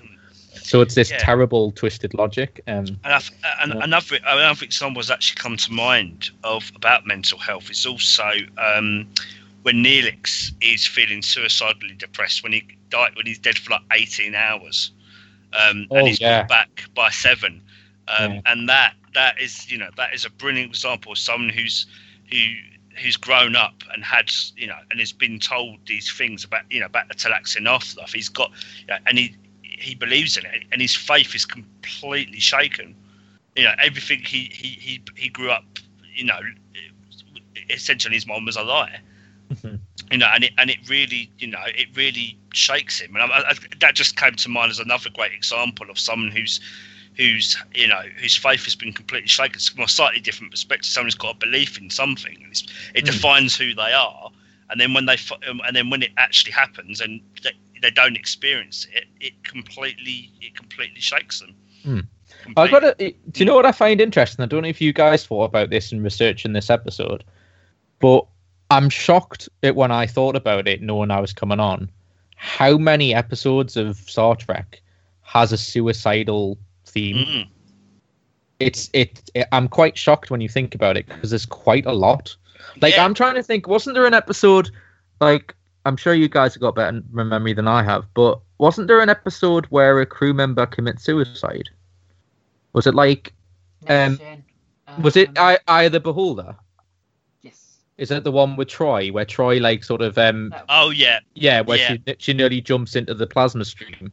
yeah, that's Like, yeah. seven. Yeah, Yeah, yeah, yeah. That's that's a weird one. That like that's probably my least likable one in terms of what we're talking about. But um, but then that's like kind of like quite obviously, you know, Mm. I said there's, a, Um, there's- there's a lot. There's, I said as we're talking, I said I said that that that Neelix one. I said there's a lot of episodes that deal with kind of mental health and the Mor- Mortal Coil, oh Mortal Coil. yes, Oh season four. oh, thank Okay. you, Just for a bit of help, Jamie. Yeah. thank you. Um, yeah, so that episode Mortal Coil is that you know it's it's there's a lot more episodes out there. that I think we've realised that deal with things like mental health, depression, suicide. It's it's it's a lot. I said more than we than we realised. There's more episodes out there than we realise that deal with that sort of thing. And this is just the obvious ones because I reckon Yeah. there's uh, there's episodes where it's it's a part of it, but it's not kind of in your face. Hmm. Yeah, it's not the sole focus. So focus. I Yeah. reckon this is just a tiny Tip- portion of it. Ah, oh god, yeah. Well, that's what I'm saying. It's such a rich subject matter because we could talk forever. We could talk forever about it.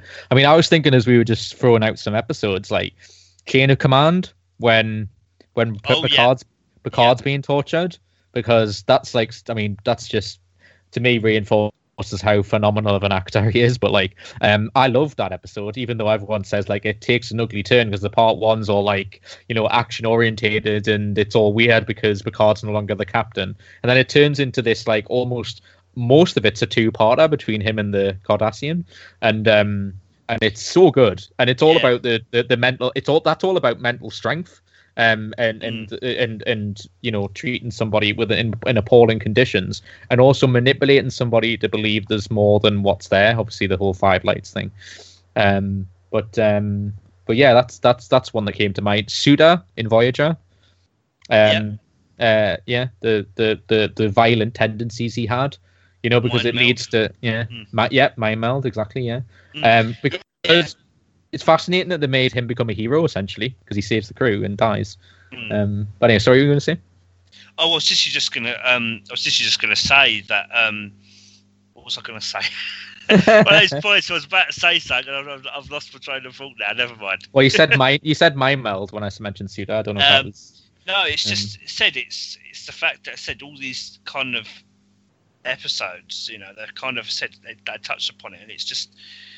Yeah, it's just amazing. Just ha- uh, that was it. What was I, that was what I was going to say. Um, I've always been interested. I've always Simon knows this. I've always been quite interested in these kind of episodes, like the more psychological kind of elements, psy- psychological episodes. So things like hard time, things like frame of mind, and um, it's always really quite fascinated me.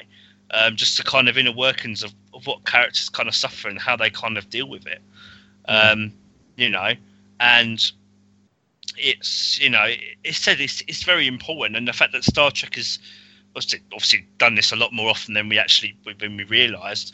Um, and he's done it in such a way where they he said they've explored different aspects. So whether it's um, whether it's kind of a, a bereavement or whether it's um, a trauma going through war kind of thing, um, or or even looking at it from a kind of point of view of how to actually help that person.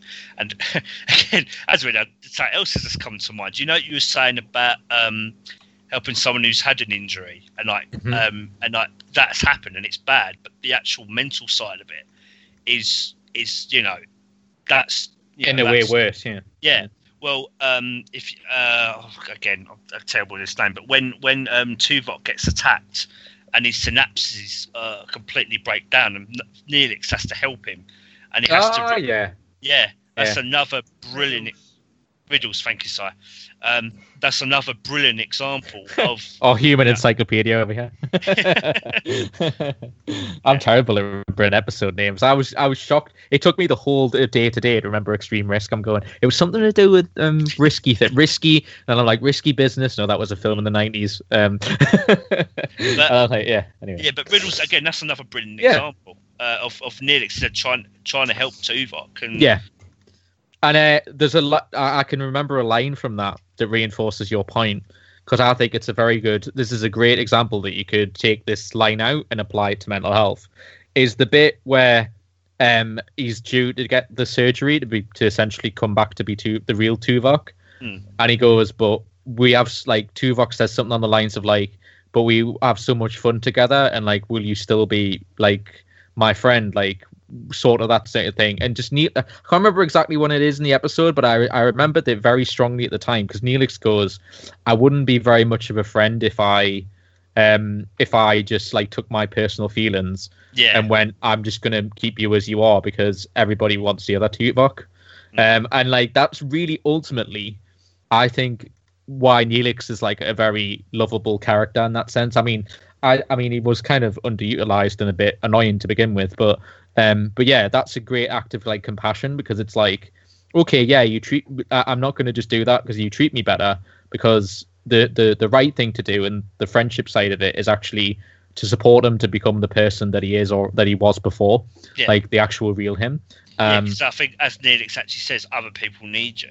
Yes, you know this shit like, needs you. Know, this crew mm, needs you. Yeah, and that's actually a, a good way of handling somebody who has you know issues. Is that um, is that to remind them of who they are, not what they are at the time, because you know. I can give an example of that with like, even though it's not necessarily, um, I don't know if you know this, but they're thinking of changing borderline personality disorder. They call it something else because people focus too much on the personality side of that sentence. It's a bit like when they changed manic depression because it was people to bipolar disorder because too many people thought it was just a form of depression, but it's it's the mania and the depression. Like you have the mm-hmm. highs and the lows.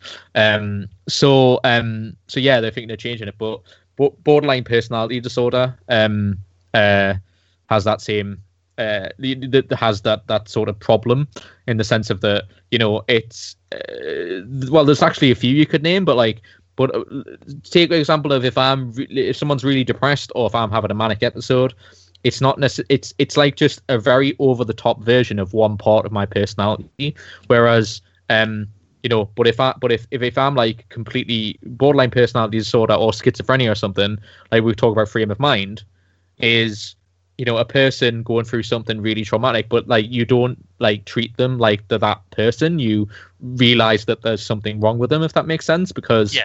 Um I, I unfortunately the discriminatory aspect of mental health is that they take 1% of what you go through if it's something horrifying and you're really struggling. They take like that 1 2% of the time you feel that way and people in the discriminatory aspect apply that to the 98% of the rest of your life.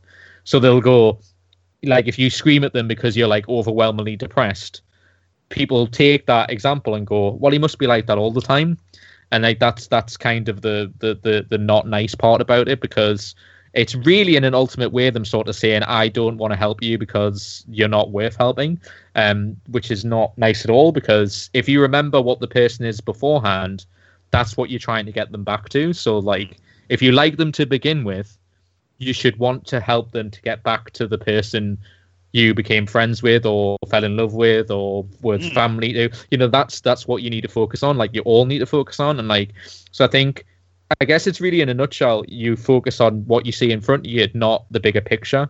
And the bigger picture is that they're they're ill. They're ultimately ill. As basic as as, as silly as that sounds, um, I'm shocked at how often people don't like go back to that basic point of I'm seeing someone I really care about go through something terrible and they're ill. So therefore, you can't really apply normal logic to what they're going through. So you can't just go, like the whole like you were saying earlier you can't just say snap out of it because they're in it you can't say get over it because they're living it um so it's like you know um it, it's reminding them of who they were before i mean i'm doing that a lot with my mom to be honest is that you know saying to her like you know a lot of depressed people go i can't do this and you you know the, a good thing to say is you did do it before so it is possible and it's just reminding them like, but you're not very well right now, so that's that's the problem. It's not that you're not capable anymore; it's just you're not capable right now.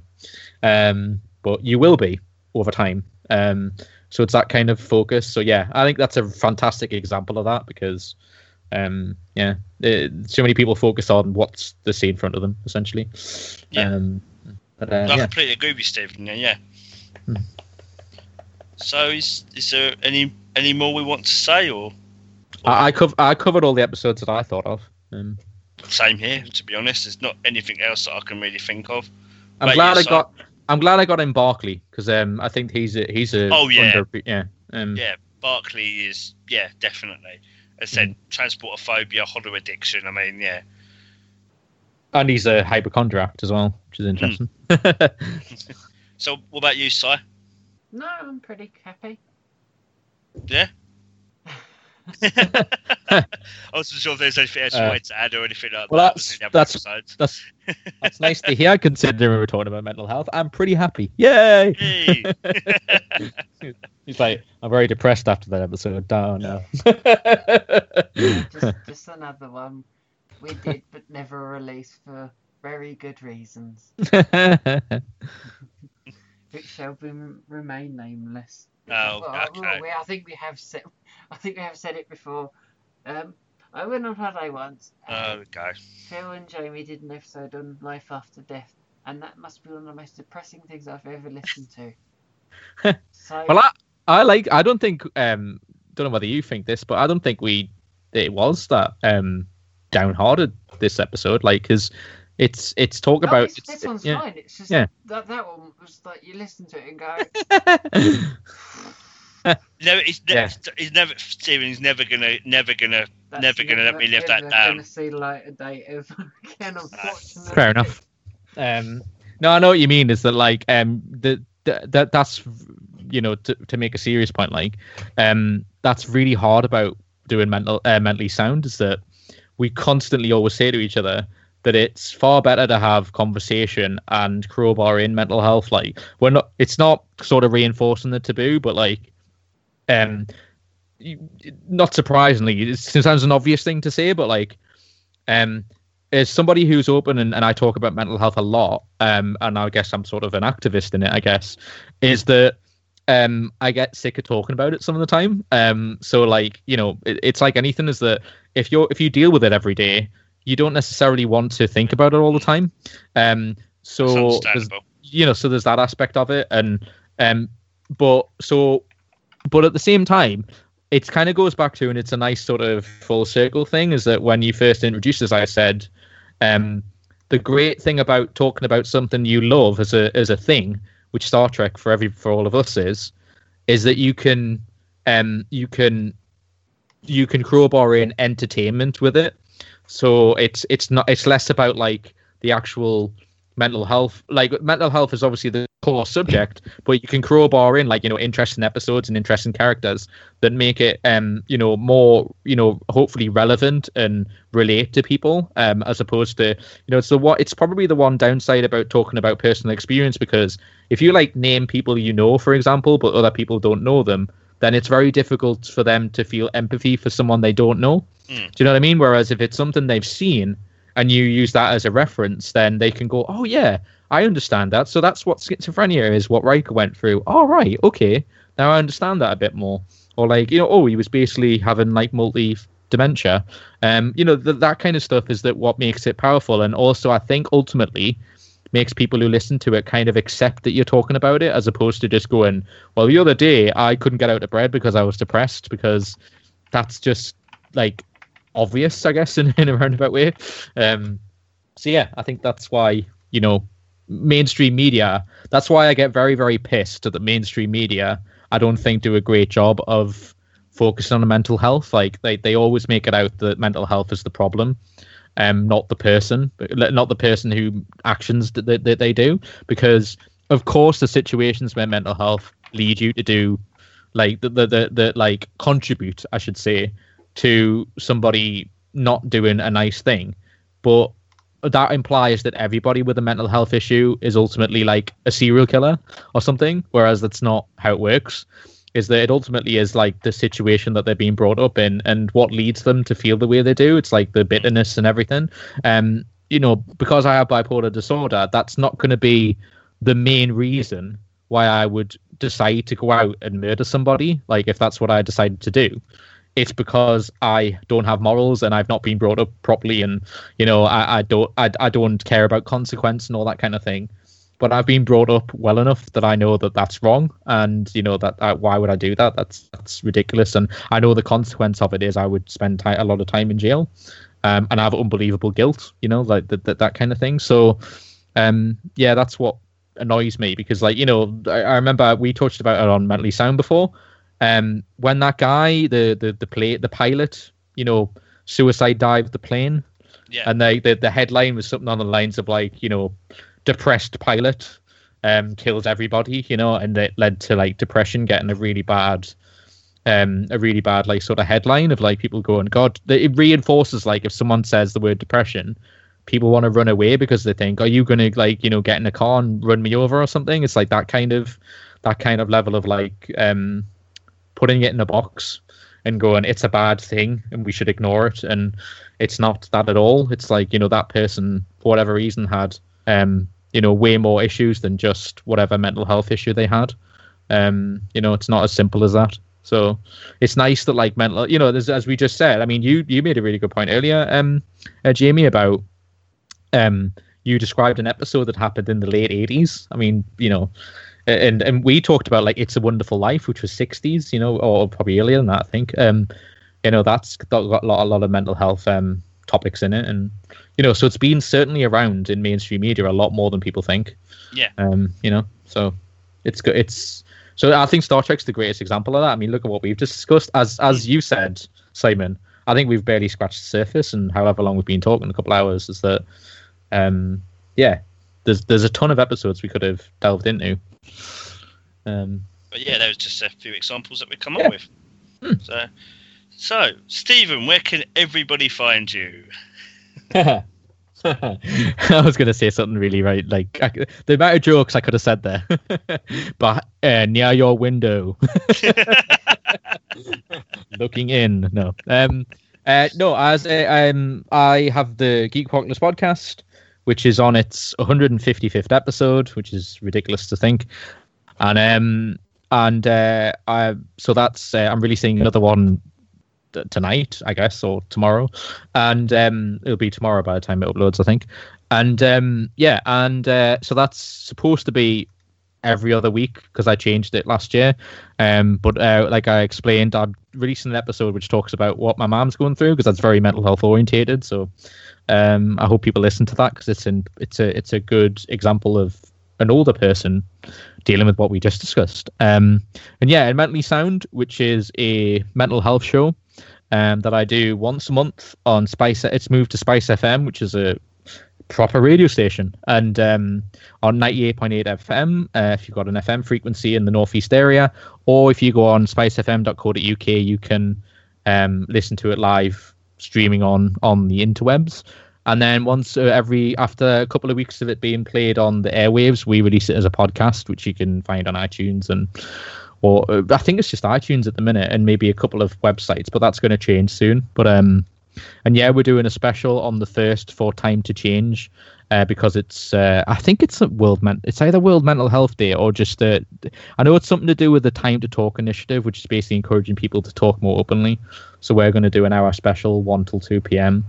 tomorrow. Um, so there'll be an extra episode out this month for mentally for mentally sound. So that's quite nice. So yeah, um, so once a month for that, and Geek Apocalypse every other week. Um, see if you type in Geek Apocalypse or Mentally Sound on iTunes and subscribe, you will find a whole ton of content with me on, um, and occasionally a co-host. Um, and Geek Apocalypse has a guest ev- virtually every time. So, like your good selves who came on. How long ago was that? I was thinking this is already. I'm like four months into being thirty. I don't like it. Uh, the last time we came, I think, was it when we you talk about our opinions about Discovery. I think, wasn't it? We came on yours your show. Yeah, we talked about Um, it being on. I think it might have been pre, maybe maybe beginning of November, maybe something like that. I don't yeah. know. So a few, months ago, Four- I think. four months, released. Jesus, three months. three months, Yeah. three months. But God, Time Jesus, flies. I know. Oh my God, I know. So, uh, yeah, because it was weird that I was going, oh yeah, we'll do this in a few months. And I'm like, it already now is a few months, and here I am talking. Yeah. But no, it was. I re- I've, I've got to say, I got a lot of nice feedback about the episode you were on. I thought it was really, um, uh, I thought it was really good. It was a really, um, uh, I really enjoyed doing it. I felt really good after it. Afterwards, like yeah. 24th of November. Ah, thank Ah, you. News. thank Oh, sir. so it's not. Oh, it's only been a couple, so it's only been a couple of months actually. So Mm. that's not too long. Um, but yeah, so um, that's a really great episode. I encourage people to listen to that. I got some nice feedback about that. Um, because yeah, I liked the whole back and forth we did. It was really good, and we had opposing opinions, which was nice. Mm. And um, yeah, so it was very debatey, and I like when we do that. So yeah, uh, uh, that that was really fun. Um, yeah. but yeah, hope, so that, everyone enjoyed this episode as well. Indeed. thanks, thanks for having me on. Thanks for inviting me. It was really fun.